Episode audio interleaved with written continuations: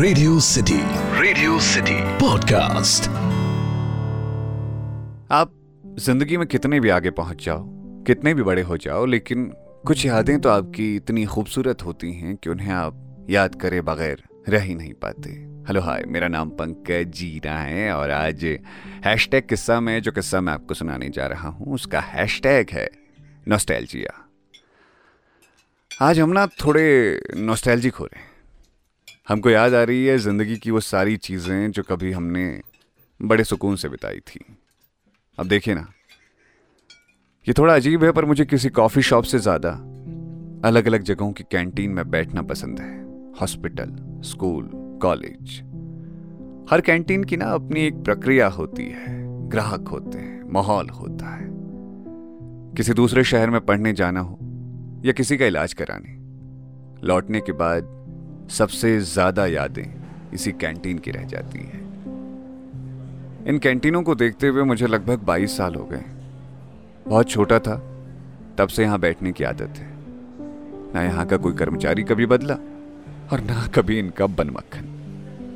आज भी जब बन सेकने के बाद लल्लू उस पर मक्खन की टिकिया रखकर गरम गरम चाकू से काटता है तो एक मीठी सी खुशबू आती है जो मुझे उसी वक्त में लेकर जाती है। आज तकरीबन नौ साल बाद यहाँ गया। बैठा, चाय पी और सुकून से दो चार गाने सुने। गानों के मामले में तो यार हमारे फेवरेट हैं कुमार सानू और हीरो के मामले में सुनील शेट्टी।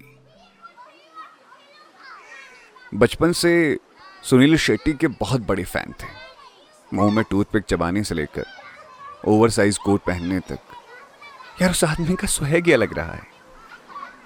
गोपी किशन में उसका डबल रोल हमें इतना प्रेरित करता था कि कभी कभी हम खुद को उसकी जगह पर रखकर वो स्वैग महसूस करते थे।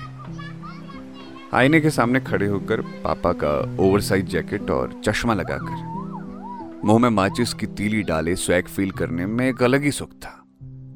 लेकिन जब भाई मूवी में उसके लंबे बालों के नीचे माथे पर रुमाल बांधकर समाज और अपने आप को समर्पित करने की भावना दिखी ना तो दिल और दिमाग में कुछ करने की खलबली मच गई। अब माता जी हमारी हर तीसरे रविवार हमारे बाल कटवा देती थी और समाज सेवा के नाम पर पिताजी पढ़ाई के अलावा कुछ करने नहीं देते थे।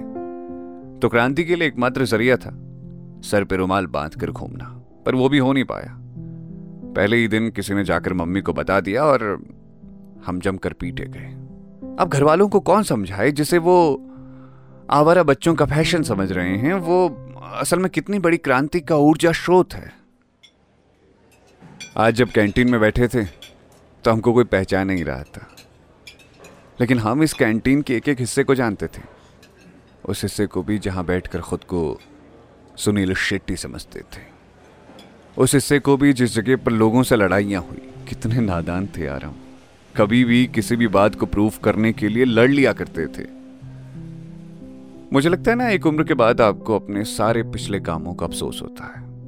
मुझे भी होता है अब, लेकिन मैं उन सारी बातों को भूल कर ज़िंदगी की दौड़ में दौड़ता जाता हूँ। आज नौ साल बाद इस कैंटीन में लौटने की वजह भी है। पहले पढ़ने के लिए शहर छोड़ा, फिर कभी कभार यहाँ आना हुआ। अपने शहर आते भी थे तो बस कुछ वक्त के लिए ही रुकते थे। नौकरी आपको रुकने नहीं देती यार कहीं पर। हम भी इसी जाल में उलझे थे। कई बार सोचते थे कि नौकरी छोड़कर अपने शहर चले जाएँ, वहीं शुरू करें कुछ। कम से कम अपने लोगों के बीच तो रहेंगे। दस दिन की छुट्टी लेकर यही सोचने आए थे कि क्या किया जाना चाहिए। यहाँ आकर पता चला इतना आसान नहीं है किसी काम को कर पाना। इसीलिए अपनी वही पुरानी कैंटीन में आकर बैठ गए।